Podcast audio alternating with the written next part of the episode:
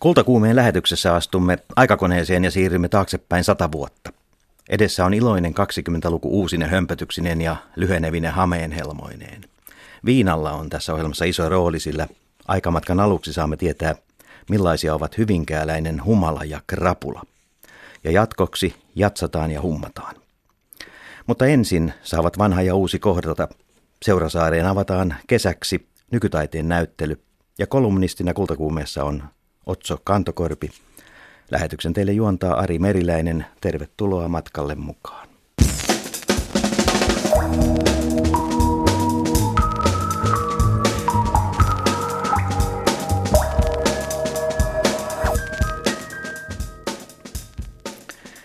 Nykytaide kohtaa menneiden vuosisatojen Suomen. Checkpoint Helsingin ja Kansallismuseon yhteistyönä Seurasaaren ulkomuseon rakennukset ja interiörit täyttävän kesän ajaksi kansainvälisellä nykytaiteella. Finnish Landscape-näyttelyn teokset kommentoivat suomalaisuudesta kerrottavia tarinoita sekä nyky-Suomen kulttuurista ja poliittista maisemaa. Näin uljaasti luvataan tuossa esitteessä. Liisa Enkel vähän vieläkin posket merellisestä viimasta punottaen on saapunut studioon kertomaan, mitä ihmettä Seurasaaressa nähdään. Kyllä, terveiset tosiaan tuulisesta Seurasaaresta. Kun ulkona on plus 13 ja mereltä tuulee, niin kyllä sillä sormet jäykystyy. Ja vaikka pari tuntia onkin ollut sisällä, niin täällä vieläkin kihelmöi. Näin varmasti on. No, meillä aamupäitä, meitä oli aamupäivällä siellä tosiaan äh, kirjava joukko erikielisiä toimittajia Antintalon vieressä. Vieressä kahvilassa juotiin ensin kahvit ja sitten siirrettiin Antintalon tupaan.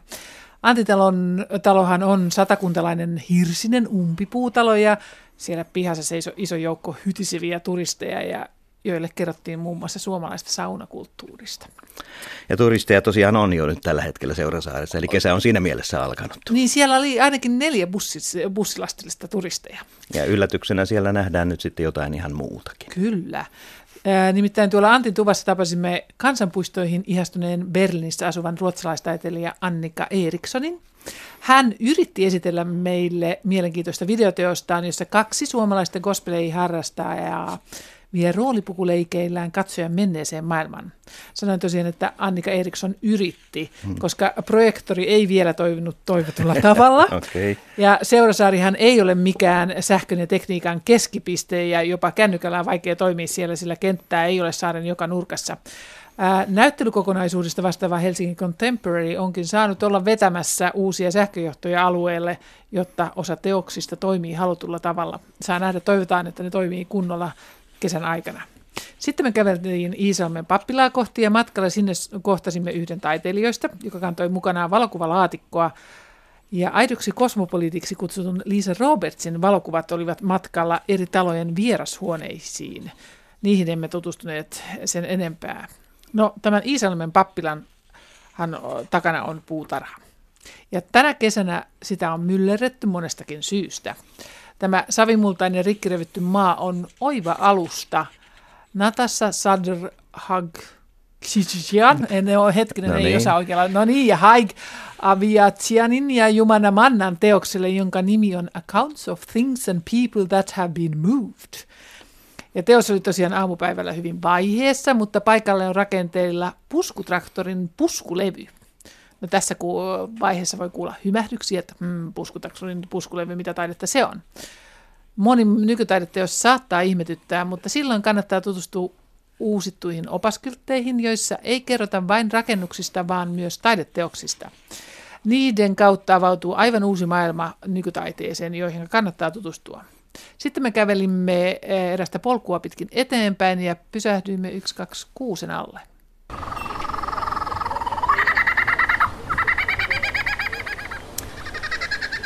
Ensin en ymmärtänyt, mistä oli kyse, ja sitten tajusin, että nämä oudet äänet tulivat tuolta kuusesta. Algerilla syntynyt Kader Attian ääniteos yllätti meidät siinä hauskasti, ja tämä ei ole ihan normaali lintu, joka tuolla kuuluu. Tämän teoksen keskiössä on australialainen lintu, lyyrypyrstö. Harjoittelin tätä no, nimeä niin. lyyrypyrstö pitkään, okay. joka kykenee matkimaan täydellisesti erilaisia ääniä. Ää, tästä näyttelystä olisi kerrottavaa tässä lähetyksessä vaikka kuinka paljon, mutta en se tee sitä tässä, vaan teen sen myöhemmin kultakuumeessa tämän kuukauden aikana teoksista sitten laajemmin. Lauantaina tämä näyttely avataan yleisölle ja siihen liittyy myös monia oheistapahtumia, joten kannattaa tsekata Seurasaaren sivulta, mitä kulloinkin tapahtuu. Eli aika paljon tuollaista ekstraa ja voi sanoa, että nyt vähän poikkeuksellista ja koko perheelle, myöskin niille taiteen ystäville siinä perheessä ja miksei lapsillekin, niin on tarjolla nyt, nyt erikoisia näkökulmia Kyllä, ja Seurasaaren kannattaa muutenkin vierailla, siellä on paljon kaikkea tänä kesänä. Näin siis Liisa Enkel ja tuosta kuul- tulette kuulemaan vielä kultakuumeessa lisää.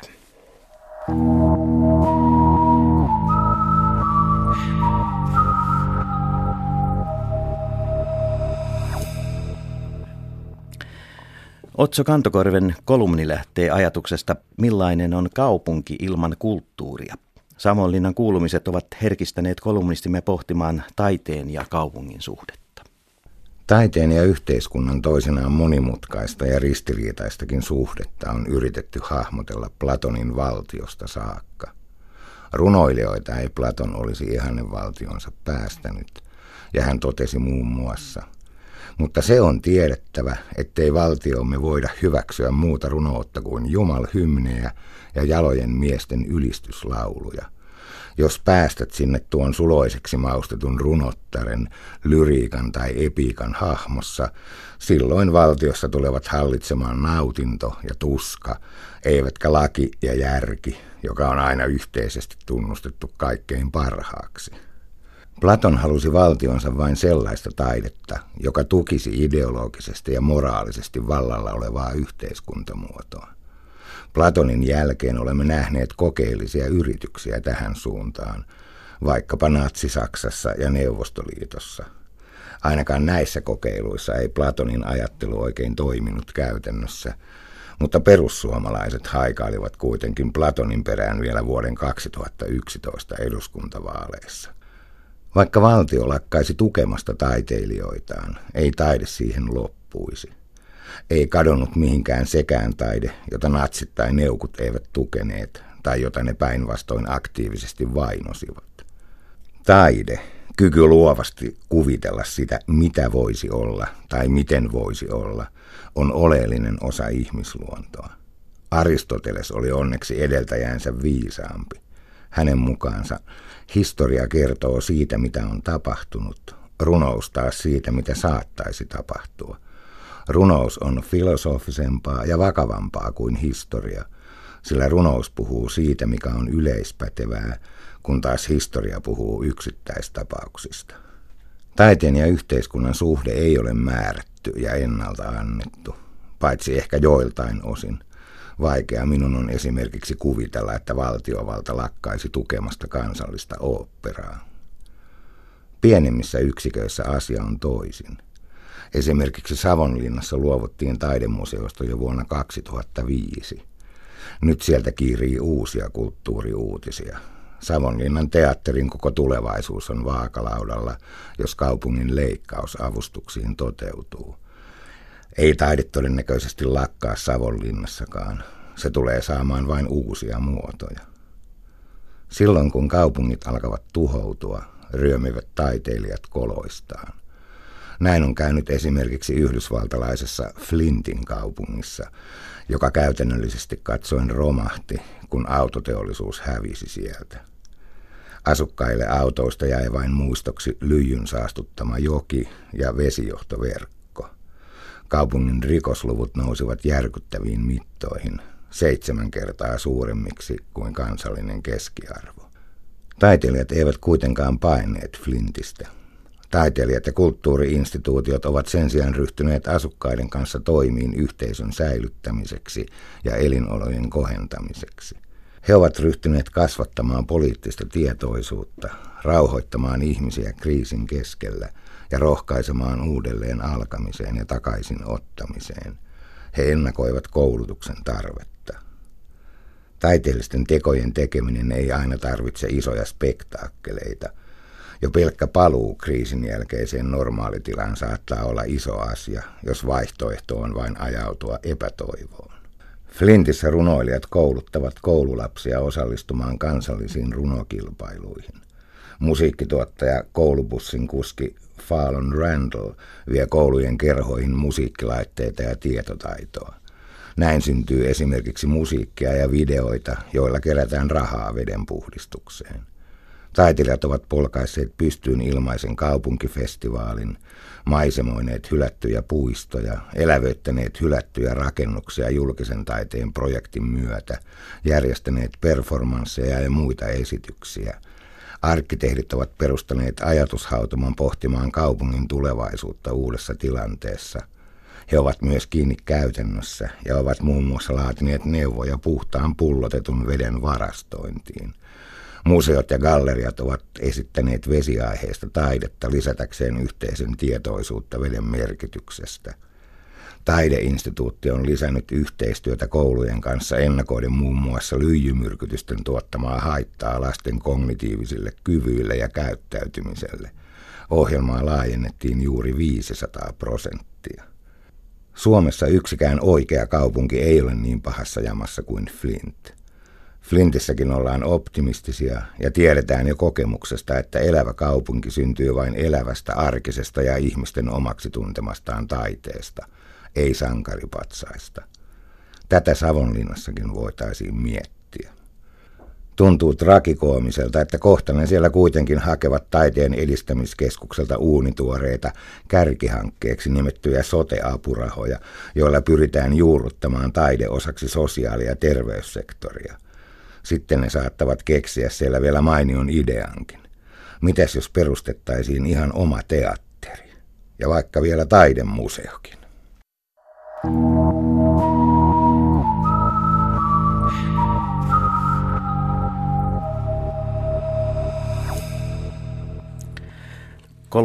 kultakuumeessa oli Otso Kantokorpi. Sitten lupaamaani aikakoneeseen ja sata vuotta taaksepäin. Olemme Hyvinkäällä. Nuoret menestyvät, mutta boheemit taiteilijat rakennuttavat mesenaattiensa myötävaikutuksella ateljee-taloja ja pilke silmäkulmassa antoivat niille osuvat nimet Humala ja Krapula. Lähestymme iloista 20-lukua, jossa, josta lähetyksessä tuonnempana, mutta nyt siis Hyvinkäälle ja vuoteen 1916. Hyvinkäällä sijaitsevat ateljeetalot Humala ja Krapula ovat toimineet usean taiteilijan kotina ja ateljeena jo sata vuotta.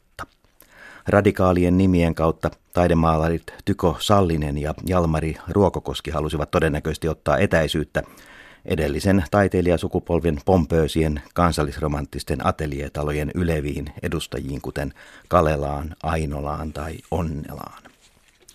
Hyvinkään taidemuseo esittelee juhlanäyttelyssään rakennusten historiaa ja viiden talossa vaikuttaneen taiteilijan tuotantoa. Kai Ristola teki humalaani krapulaan lähempää tuttavuutta.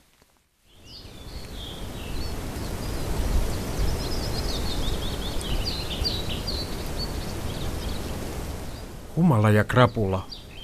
Kaksi puutaloa Hyvinkään kylässä. Valokuvassa rakennukset seisovat ryhdikkäästi vierekkäin. Identtiset punatiiliset katot, hoidettu pihapiiri. Tavallisista omakotitaloista ne poikkeavat vain siinä, että – Pihalla on veistoksia.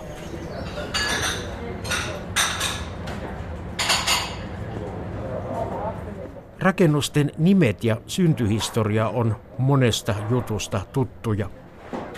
Elettiin vuotta 1915, joulu oli ovella.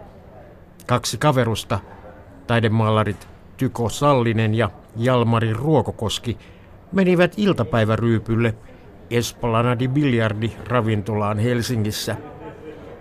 Paikalla oli vanha tuttu, äveriäs hyvinkääläinen maanomistaja Janne Kallio, joka alkoi tarjota nuorille taiteilijoille konjakkia. Puhe kääntyi kaverusten surkeisiin työskentelytiloihin. Kälyisessä kivijalkahuoneessa työskenteli monia muitakin. Puuttui oma rauha. Suuripiirteinen Janne Kallio ilmoitti, että Hänellä on maata ja rakennuspuutavaraa Hyvinkäällä. Mitähän jos pistettäisiin ateljee pystyyn ja muuttaisitte sinne? Ei Sallisen ja Ruokokosken kauaa tarvinnut tuumailla. Siltä istumalta lähdettiin vanhan vippiystävän arkkitehti Väinö Palmqvistin puheille, joka laati saman tien jyrkkäkattoisen ateljeehuoneen piirustuksen tupakkaaskin kanteen. Laitetaan alakertaan ateljee, pieni keittiö ja porstua, yläkertaan makuuhuone. Työpiirustukset valmistuivat seuraavana päivänä. Sallinen keksi, että eiköhän samalla vaivalla rakenneta kaksi taloa ja näin tapahtui. Muutaman kuukauden jälkeen talot olivat valmiina, keskellä ei mitään ja saatettiin viettää kaksi viikkoa kestäneet tupaan tuliaiset. Hyvinkääläinen kirjailija Terho Toivonen kuvaa juhlia seuraavasti. Kahden talon samanaikaista valmistumista juhlittiin voimallisesti. Pöydät kyhättiin lankuista ja laatikoista. Ne notkuivat komeitten pullorivien alla.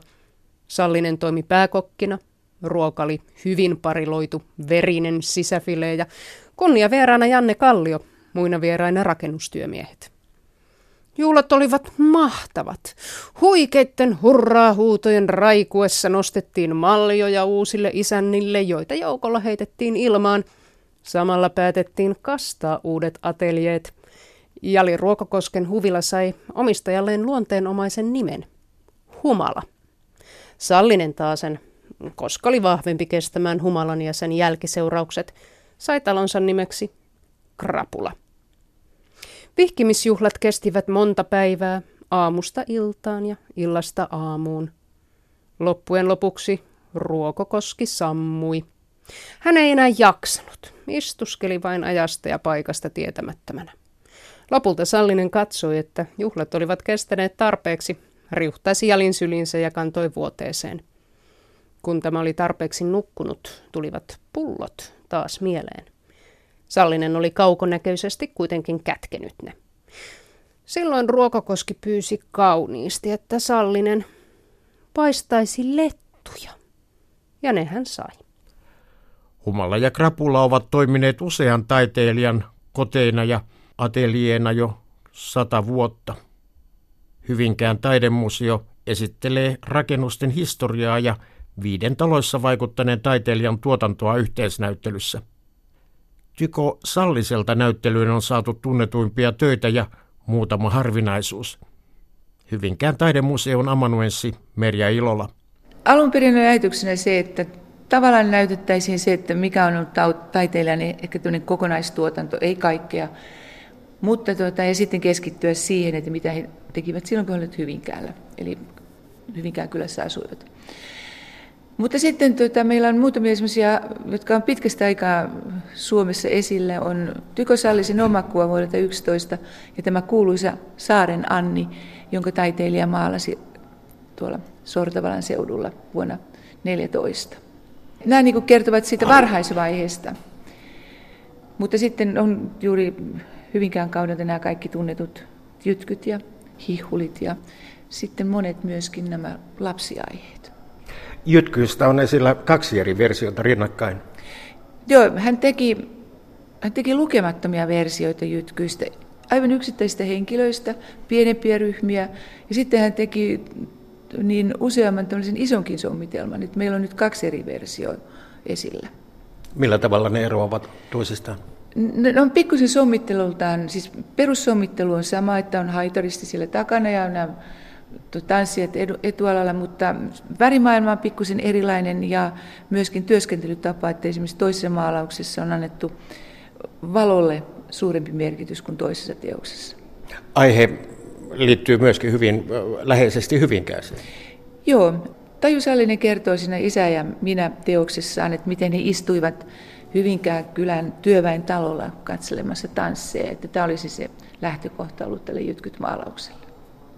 Nämä kaksi hyvin harvoin esillä ollutta teosta, Saaren Anni ja, ja sitten oma kuva, niihin liittyy myöskin tarinansa. No, erityisesti Saaren Anneen liittyy se, että Jossa Sterman, josta oli tullut Sallisen rahallinen tuki, hän maksoi vuodesta 13 lähtien palkkaa Salliselle ja sai sitä palkkaa sitten kaikki työt itsellensä.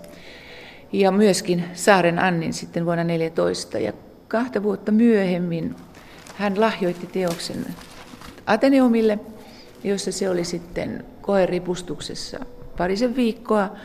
Ja Ateneumista ilmoitettiin, että se ei sovi heidän kokoelmaluonteensa ja palautettiin taiteilijalle.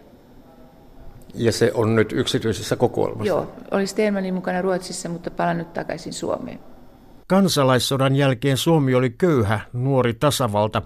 Elämän niukkuudesta kertoo, että Sallisen asetelmamaalauksissa lautasilta löytyvät köyhän kansan särpimet, silakkaa, perunaa, palaleipää ja vesikannu. Sallisen koti oli Krapulassa aina vuoteen 1950 ja hän osti myös Humalan omistuksensa 40-luvun alussa. Hulivili hummeripoika Jalmari Ruokokoski ei maaseudun rauhassa muutamaa vuotta kauempaa viihtynyt.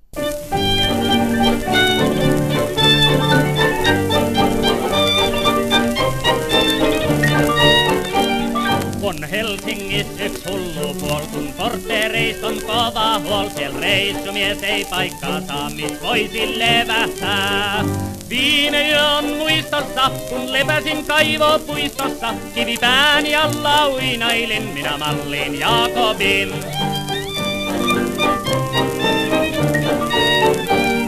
Merja Ilolla kertoo Jalmari Ruokokoskesta. Se oli tosi raikuli, siis loistava maalari.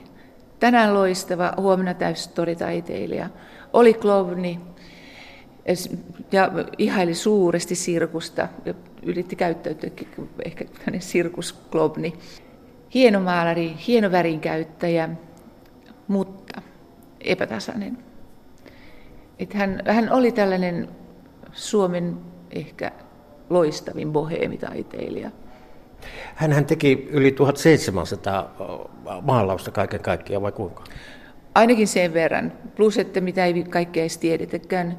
Et kerrotaan hänestä sellaisia tarinoita, että hän oli tota, menossa ravintolaan eikä sillä ollut yhtään rahaa, niin se asettukin sitten siihen kadulle ja sillä oli vesiväri mukana ja paperia, niin se maalasi vesiväritöitä ja myi siinä sitten niitä yleisölle sen verran, että hän sai sitten kapakkarahat. Mm. Että tällaisia töitä on sitten vielä vaikka kuinka paljon. Näyttelyistäkin saattoi tulla todella hyvin rahaa, mutta se raha ei sitten pysynyt millään. Ei, siis hänellä raha ei tehnyt pesää. Kyllä hetkittäin, sitten kun hän oli toisessa avioliitossa, niin Saima Forströmin kanssa, ja heillä oli viisi lasta, niin perhe tarvitsi asunnon, niin hän yhden näyttelyn tuloilla niin osti heille Kasarmin kadulta 20-luvun alussa niin asunnon. Että kyllähän jotakin saa aikaiseksi, mutta yleensä se meni juopotteluun kavereille, tällaiseen hulivilielämään, että se ei pysynyt hänellä. Täällä on hyvin monta Jalmari Ruokokosken oma kuva ja, ja jotenkin niissä kaikissa hänellä on tuleva lippalakki päässä. Joo, hän rakasti lippalakkeja. Hänellä on useampi maalaus, jonka hän on nimennyt, että oma kuva auton kuljettajana. Ja, mutta sitten siinä on myös toinen jännä puoli, kun niitä katsoo, että tuntuu, että hänessä on siis lukuisia persoonia, että joka kuvassa niin hänen ulkonäkönsä tai muuttuu. Että vähän niin kuin samalla lailla kuin Rembrandt aikoina, että hän kanssa käytti tämmöisiä rooliasuja aina, kun hän kuvasi itseään. Mutta Tyko saa tuon Ruokokosken jopa, musta tuntuu, että kasvotkin niin vaihtavat vähän sitä olemustaan, että tuntuu, että siinä on monta persoonaa, niin kuin hän olikin. Hän oli tällainen ilveilijä. Millä tavalla Sallinen ja Ruokokoski erosivat toisistaan taiteilijoina? Värimaailma oli yhdessä vaiheessa hyvin samanlainen, puhtaat värit ja jopa sellainen asia niillä oli yhteistä, että he käyttivät maalauksissaan sinne 10-luvun alussa niin sateenkaarta, siis maisemissa ja muissakin, joka tavallaan oli merkki tästä heidän uudesta puhtaasta värimaailmasta, niin kuin sateenkaaren värit. Sallinen oli, voisi sanoa, totisempi, ehkä niin kuin tietoisemmin pyrki johonkin päämäärään ja uuteen ilmaisuun teoksissaan, kun Ruokokoski maalasi enemmän niin kuin tämmöisessä hetken innoituksessa. Et, et, et hän ei niin kuin kauhean syvällisesti koskaan pohtinut sitä maalaamistaan sillä tavoin kuin Sallinen. Sallinen todella pohti ja mietti ja valitsi ja tutki niitä, että miten hän maalaa. Mutta Ruokokoski, niin hän teki, koska se tuli hänestä niin helposti.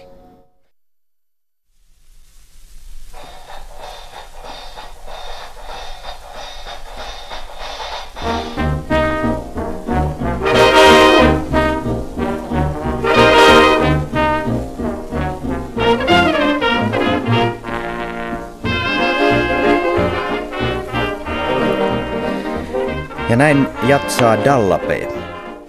20-luvulla Helsinki oli hämmentävän iloluontoinen ja kansainvälinen kaupunki. Silloin soi jatsi joka kuppilassa ja shimi oli Charlestonin ja Foxtrotin rinnalla muotitanssi. Näistä tunnelmista on kirjoittanut Helsingin yliopiston kulttuurihistorian tutkija Mikko Olavi Seppälä eläväisen ja värikkään kirjan Suruton kaupunki. Elettiin nuorison esimarssin aikaa ja jatsi jyrähti jokaisen kuppilaan, jokaisesta kuppilasta ja uuden gramofonin avulla myös jokaiseen taloon ja torppaan, samaan tapaan kuin rock and roll 50-luvulla. Ja samoin sitä myös aikanaan paheksuttiin. Elettiin kieltolain aikaa, mutta viina ja muut päihteet, niin huumeetkin, olivat kuviossa mukana. Tunnelmaan kuului myös vapaampi seksuaalisuus. Ja katukuvaan ilmestyivät valoreklaamit, joita Mika Valtari kuvasi eroottisiksi. Kultakuumeen vieraana on nyt Suruton kaupunkikirjan kirjoittaja, joka on luvannut meille myös laulaa. Kulttuurihistorian tutkija Mikko Olavi Seppälä. Sinulta on ilmestynyt hieno tietokirja Suruton kaupunki, 20-luvun Helsingin elämäntapaa, elämää, kulttuuria ja kaikkea siihen liittyvää. Mistä tuo mielenkiinto tähän 20-luvun touhuun sinulla heräsi? No yleinen kiinnostus tuntuu olevan, tai oikeastaan jatkuva semmoinen kiinnostus 20-lukua kohtaan, että se ei ole hävinnyt yleisestä tietoisuudesta, että se tuntuu olevan semmoinen suurta yleisöä jatkuvasti kiinnostava aihe. Ja mulla itselläni oli siihen, siihen suhde tämmöisen Affu Tannerin, kuplettilaulaja Alfred Tannerin elämäkerran kautta. Siinä liikuin paljon 10- ja 20-luvun ö, Suomen viihdemaailmassa, populaarikulttuurissa ja sieltä oli jäänyt myös tämmöinen siemen itämään. Kovin paljon tuota aikaa ei ole tutkittu. Tietysti kirjallisuudessa tulenkantajat, kuvataiteessa tutkimuksia varmasti riittää. Se on ollut merkittävä kulttuurin tämmöinen murrosvaiheen aika, mutta tämmöistä ihan elämäntapaa ja, ja tavallaan arjen kulttuuria, johon sinä nyt tässä pureudut, sitä ei taida kovin paljon olla, olla niin tutki, tutkimusmuodossa olemassa. Joo, kyllä vuosikymmenten varrella on niin kuin erilaisiin piirteisiin 20-luvulta, vaikka tuo sosiologian klassikko Heikki, Heikki Variksen, tämä työläisyhteisön synty pitkän sillan pohjoispuolella on jo silloin 30-luvulla tuoreeltaan kirjoitettu.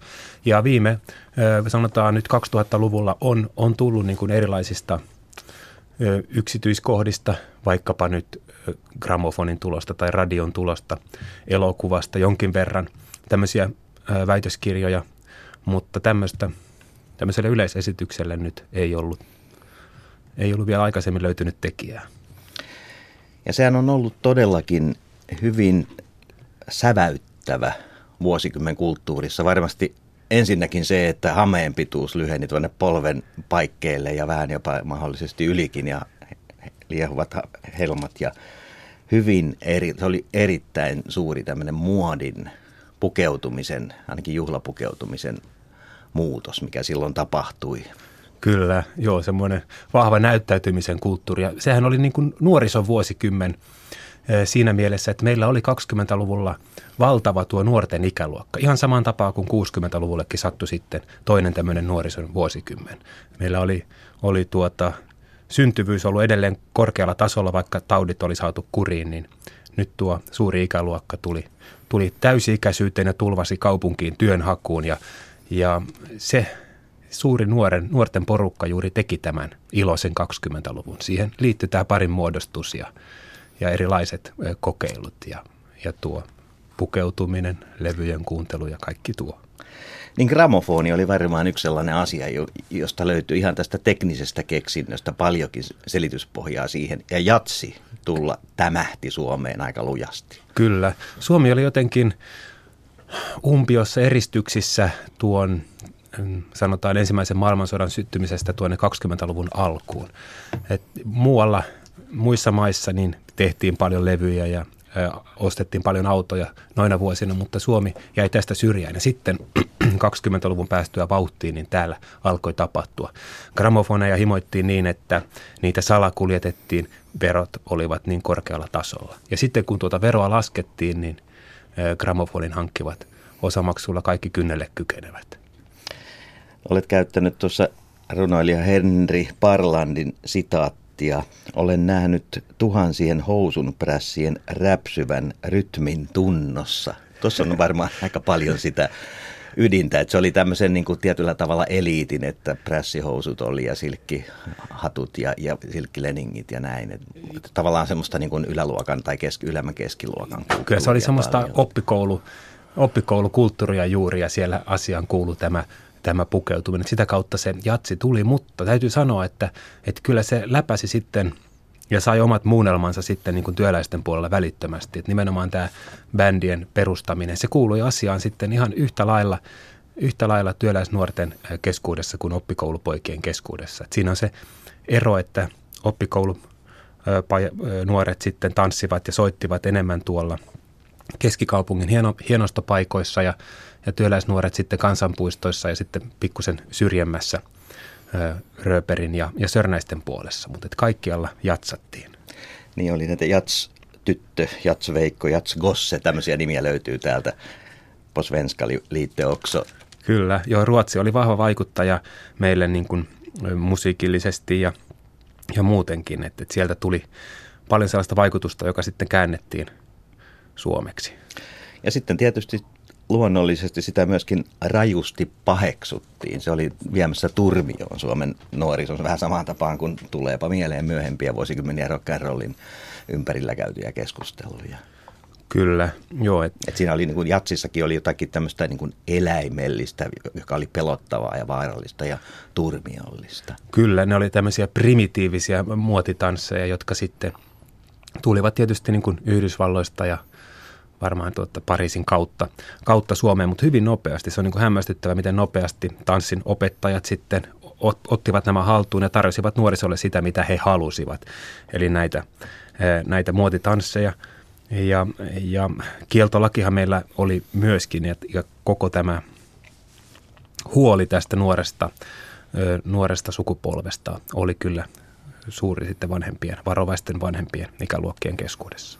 Ja kyllä kai jossakin mittakaavassa voi sanoa, että hiukan aihettakin oli.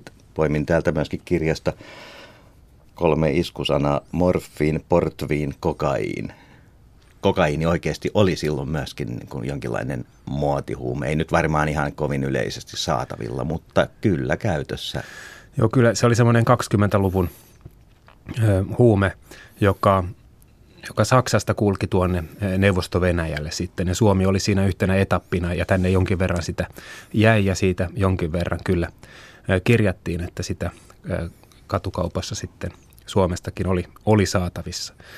Mutta hyvin marginaalistahan se tietysti oli täällä Suomessa. Musiikki on sinulle itsellesikin läheinen asia ja tuolta Dallapehan syntyi tietysti, joka oli sellainen niin kuin ehkä niitä ensimmäisiä viihdemusiikin tämmöisiä niin mega-ilmiöitä, näin kai voisi sanoa, mutta että lukuisa, lukuisa joukko muita ja hyviä tämmöisiä kupletin tai, tai tuota, noin Joo. Mik, mik, mik, miksikä näitä parhaiten kutsuisi nyt näitä sen ajan, Just, ajan laulelmia? Joo, siinä tapahtui juuri semmoinen siirtymä, voi sanoa niin kuin kupleteista siihen tanssiiskelmään sen 20-luvun aikana. Se on mun mielestä hirveän kiinnostava siirtymä, joka liittyy siihen – paitsi siihen niin tanssin yleistymiseen, tarvittiin tanssimusiikkia, tämmöisiä laahaavia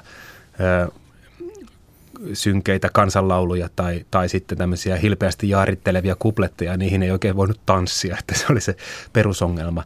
Mutta myös se laulutapa, että, että sitten kun tanssiorkesterit tuli, niin pikkuhiljaa sähkömikrofonikin yleistyi ja se laulutapa muuttui kokonaan. Että kun kuuntelee noita vanhoja kuplettilevytyksiä, niin se on hirvittävä semmoinen läpitunkeva honotus, joka sieltä tulee, että saatiin niin kuin se ääni kantamaan ja kuulumaan näiden väentupien yli ilman mitään vahvistusta. Mm. Eli, to, eli toisaalta tekniikka tuossakin, no sitähän meillä oli puhelin, oli myöskin siinä niin kuin yleistyvä niin kuin tämmöinen kommunikaatioväline, ehkä lentomatkailu, ei nyt matkailu laajemmassa no. mielessä, mutta kuitenkin niin kuin maailman aukeneminen, niin kuin tämän teknologi-auto oli siinä myöskin yhtenä tekijänä. Kyllä, maapallo pieneni niin kuin kerta kaikkiaan. Radio oli semmoinen 20-luvun nopeasti levinnyt innovaatio, joka toi sitten niin kuin maailman äänet kaikkiin niin kuin, salopirtteihin, joissa, joissa tuota, niin radio vastaanotin vain oli. Ja, ja samalla tavalla sitten ehkä sitten salopirteistäkin saatiin, kun siellä ohjelmaa tehtiin, niin ääni toiseen suuntaan kuulumaan. Mutta etupäässä nämä suurten keskusten vaikutus levisi sitten maaseudulla.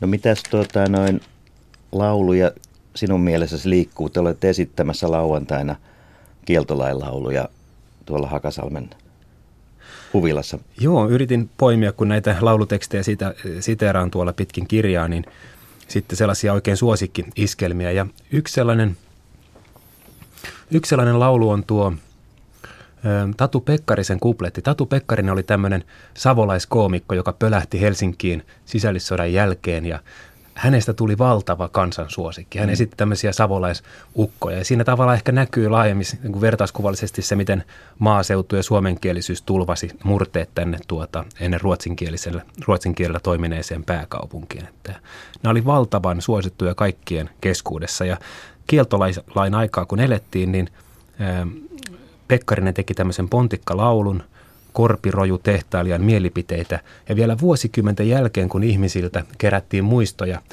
tästä 20-luvusta, niin tämän laulun hyvin moni vielä muisti, että tämä on semmoinen eräänlainen 20-luvun soundtrackiin kuuluva tai kuulunut kappale. Siinä on hirveän monta säkeistöä, mutta jos mä vähän demoan sitä tähän. Mm-hmm. Kuunnelkaapa nyt hiukkasen hiljaa, nyt olisi tarjolla kotimaista viljaa viinanmaistajille, ei hengen haistajille.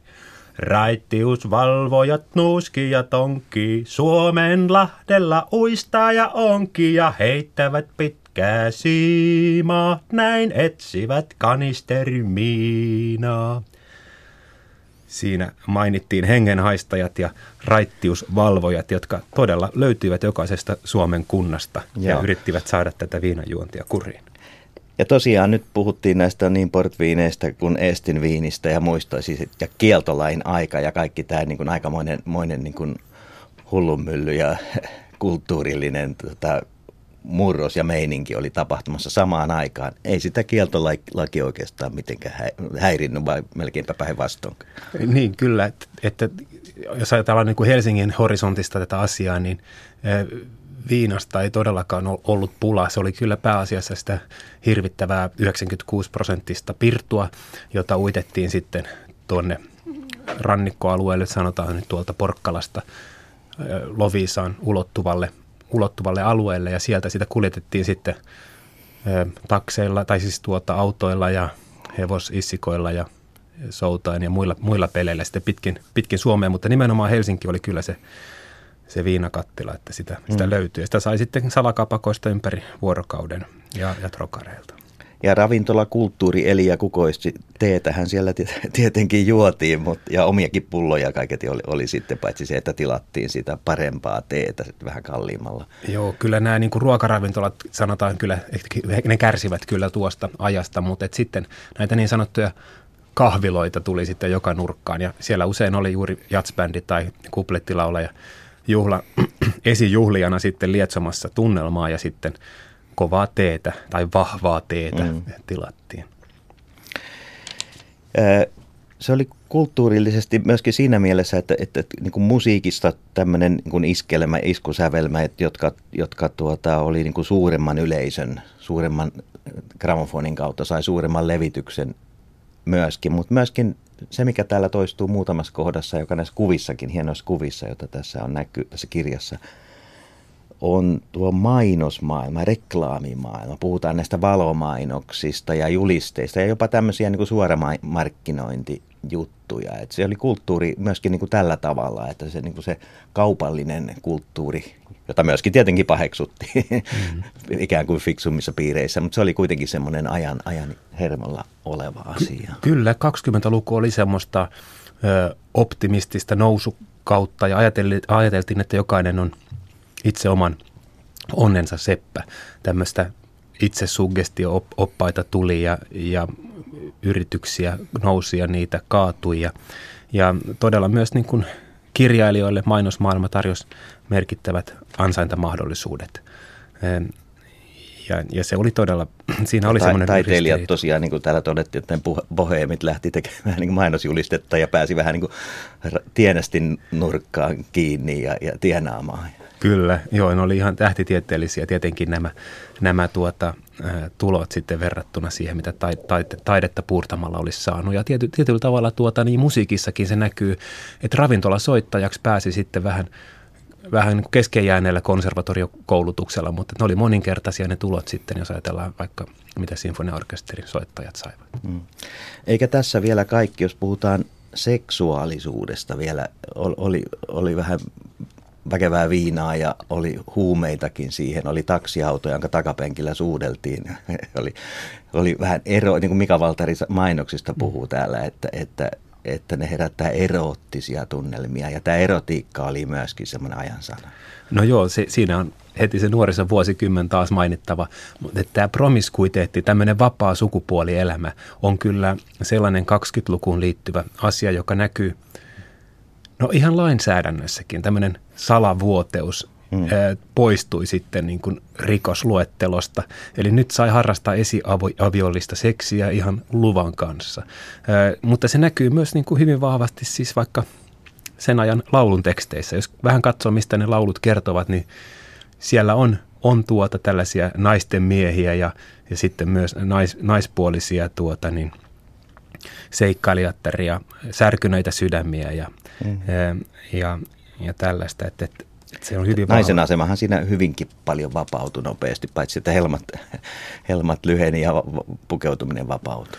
Kyllä, joo, ja, ja ehkä se naisten palkkatyön lisääntyminenkin, senkin voi mainita, että se tarkoitti sitä, että naisilla oli oikeasti niin omia tuloja, omaa, omaa vapaa-aikaa, jos he eivät olleet vielä menneet naimisiin ja hankkineet lapsia, niin he todella saivat niin kuin ilmaista itseään ja etsiä itseään ja näin poispäin, niin kaupunki, kaupunkikulttuurissa. Joo, kulttuurihistorian tutkija Mikko Olavi Seppälä. Tämä oli myöskin tuot esille tässä kirjassa ää, Suruton kaupunki, tämmöistä filosofista ajattelutavan muutosta. Spengler, Oswald Spengler nousi esiin tämmöisenä länsimaiden perikatofilosofina, joka ehkä tuohon menoon jotenkin hyvinkin otti tulta. Tietysti sieltä löytyy Freud ja Jung ja, ja tällaisia isoja nimiä, jotka, jotka toi paitsi tätä seksuaalisuuden psykoanalyysiä ja tämmöistä maailmaa, niin myöskin, ja sitten tämmöisiä hyvin mystisiä niin kuin kristillis filosofisia, mm. uskonnollisia liikkeitä ja, ja, ja että myöskin henkisessä mielessä tässä tapahtui paljon. Joo, kyllä maailma oli muutoksessa, ihminen ja maailmankuva ja ihmiskuva, molemmat olivat, kokivat tämmöistä murrosta samanaikaisesti. Että tavallaan niin kuin sekä niin kuin avaruudesta, tavallaan maapallon paikasta, niin kosmoksessa ja sama, ä, avautuu uusia näkymiä ja samaan aikaan ihmisten sisältä nimenomaan tuo syvyyspsykologia toi, toi sitten ä, uusia niin kuin ahdistaviakin kuiluja siitä. Eli todella tämä, ja sodan jälkeen monessa maassa juuri tämä niin kuin ihmisen integriteetti oli sellainen kysymys, joka huolestutti monia, että, että meille tuli tämmöinen niin kuin idealistinen, humanistinen, uskonnollinenkin niin kuin, ö, virtaus ja samaan aikaan sitten tämmöinen kulttuuripessimismi, jota juuri tuo Spengler e-, edustaa, että nyt ollaan menossa, menossa kohti turmiota ja vajotaan nyt, vajotaan tämän kulttuurin kanssa perikatoon. Ja myöskin, mitä Olavi Paavolainen toi esiin omassa tuotannossaan relativistista filosofiaa, jossa mm-hmm. niin kuin se ihminen ja yksilö, että kaikki on suhteellista, että mitään absoluuttisien totuuksien etsimistä ei enää pidetty niin merkittävänä, vaan se semmoinen individualistisempi Kyllä, kokemus. tavallaan vastaa ihan sitä 80-luvun postmoderni sukupolven niin kuin, äh, puhetapaa tietyllä tavalla, että haastettiin kaikki suuret kertomukset, että voidaan vetää matto jokaisen totuuden alta pois. Että tämän tapasta samankaltaisuutta ehkä oli tosiaan tuossa 20-luvun ja 80-luvun. Tässä tämän kirjan ihan, ihan kansilehden tuossa esipuheessa olet ottanut Kersti Bäriruutin lauseen, jossa pu- kuvataan tätä suomalaisuutta. Se onkin mielenkiintoista, että nyt me puhutaan, olet tuonut tässä kirjassa esille hyvin tuommoista niin kieltolaineista edeltävän ajan niin kuin, tai sen, sen aikaista iloluontoista kulttuuria, jatsia, elämänvoimaa, kaikkea sellaista. Ja miten se Suomeen yhtäkkiä niin kuin napattiin samoin kuin varmaan moniin eurooppalaisiin kaupunkeihin, ainakin Helsinkiin ja suurempiin suomalaisiin Joo. kaupunkeihin. Tämä on hämmästyttävä kansa tämä Suomen kanssa, että tuo kuitenkin niin kuin lähdettiin tämmöiseen ihan uudenlaiseen riemukkaaseen elämäniloiseen meininkiin. Joo, ja kyllä siinä varmasti on, on se nuori sukupolvi ollut se olennainen, että he on niin kuin napanneet sen tuoreeltaan ja alkaneet elää sen mukaan. Ja sitten ehkä houkutelleet vanhempia mukaan siihen tai ehkä vanhemmat on jääneet vähän etämältä tarkastelemaan tätä uutta, uutta tuota, muotia, johon kuuluu polkkatukat ja, mm. ja, ja tuo, nuo tuota, erikoiset Jos vielä luen tuon Väriruutin sitaatin tähän. Me suomalaiset emme ole iloisia, olemme huimapäisiä ja joskus sukkelia, mutta surullisia, melkein aina surullisia. Mistä tämä iloinen pääkaupunki, tämä kevyt helmeily tumman juoman pinnalle? Halusit nostaa juuri tämän puolen, puolen esiin. Kyllä, joo. 20-luku oli hauska, hauska nuorekas, räikeä vuosikymmen ja, ja sellaisen halusin tuoda, tuoda esiin. Ja nä, tätä laulupuolta teillä on tosiaan esillä tuolla Hakasalmen huvilassa lauantaina kello 13 ja 15. Mitä siellä on tarjolla? No siellä on sekä tätä kuplettipuolta että iskelmää ja sitten jotain sellaista kansanlauluakin yritetään nimittäin. Ähm, kaikki laulut eivät suinkaan levyjen kautta, kautta tuota, levinneet.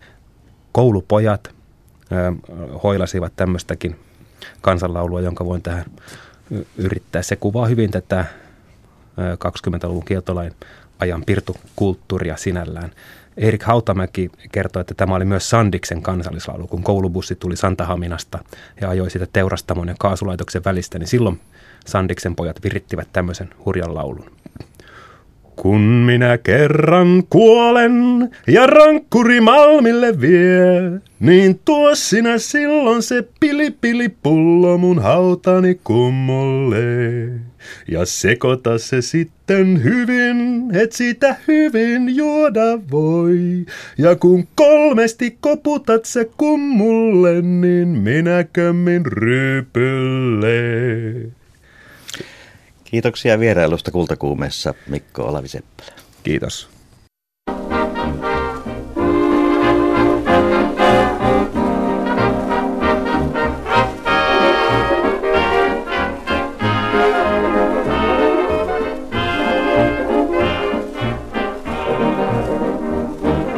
Ja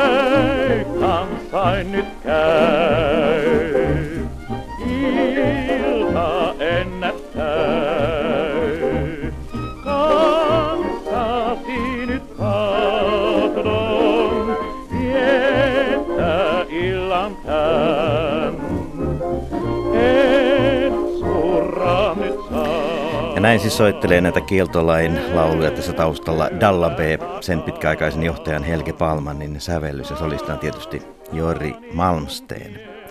Kieltolain lauluja, kieltolain lauluja siis kuullaan Helsingissä lauantaina päivällä kello 13 ja 15 Hakasalmen huvilassa. Ja siellä myöskin Mikko Olavi Seppälä kertoo tästä kirjastaan ja sakilaiset yhtyeen kanssa esittää näitä lauluja. Tiesittekö muuten, että suosikki tuote Helsingin kaduilla 20-luvun huumassa olivat nakit? Nakkikärryt olivat öisen kadun kohtauspaikkoja ja kulttuurikeskuksia paikallisen makkaratehtaiden tuotteista saatiin sopivaa huikopalaa ennen seuraavia jatkoja. Ja sitten kultakuumeen tulevia tunnelmia. Huomenna paljastetaan mikä on dekkareiden koukuttavuuden salaisuus, miten kirja on rakennettava ja kuinka todenmukainen tarinan tulee olla, jotta kirja tempaa mukaansa, eikä sitä pysty laskemaan käsistään. Tästä ovat kertomassa studiossa Suomen Dekkariseuran johtolankapalkinnolla kaksi huomioitua kirjailijaa, eli Pauliina Susi ja Antti Tuomainen. Helsinkiin voi jälleen huomenna rakastua tämän päivän Helsinkiin ja miksei menneeseenkin Senaatin torin kulmalla on hiljattain avattu lähes puolen kortteerin kokoinen museo. Ja sitten huomenna piipahdetaan Tampereen Annikin runofestivaalin tunnelmissa. Kulttuurifestivaali on erittäin kansainvälinen ja monitaiteellinenkin ja on, on paisunut ja laajentunut niin paljon, että nyt sitten luvattiin, että luukut pannaan kiinni ensi vuonna, pidetään välivuosi. Mutta näitä siis huomenna ja tämä oli Kultakuume tänään.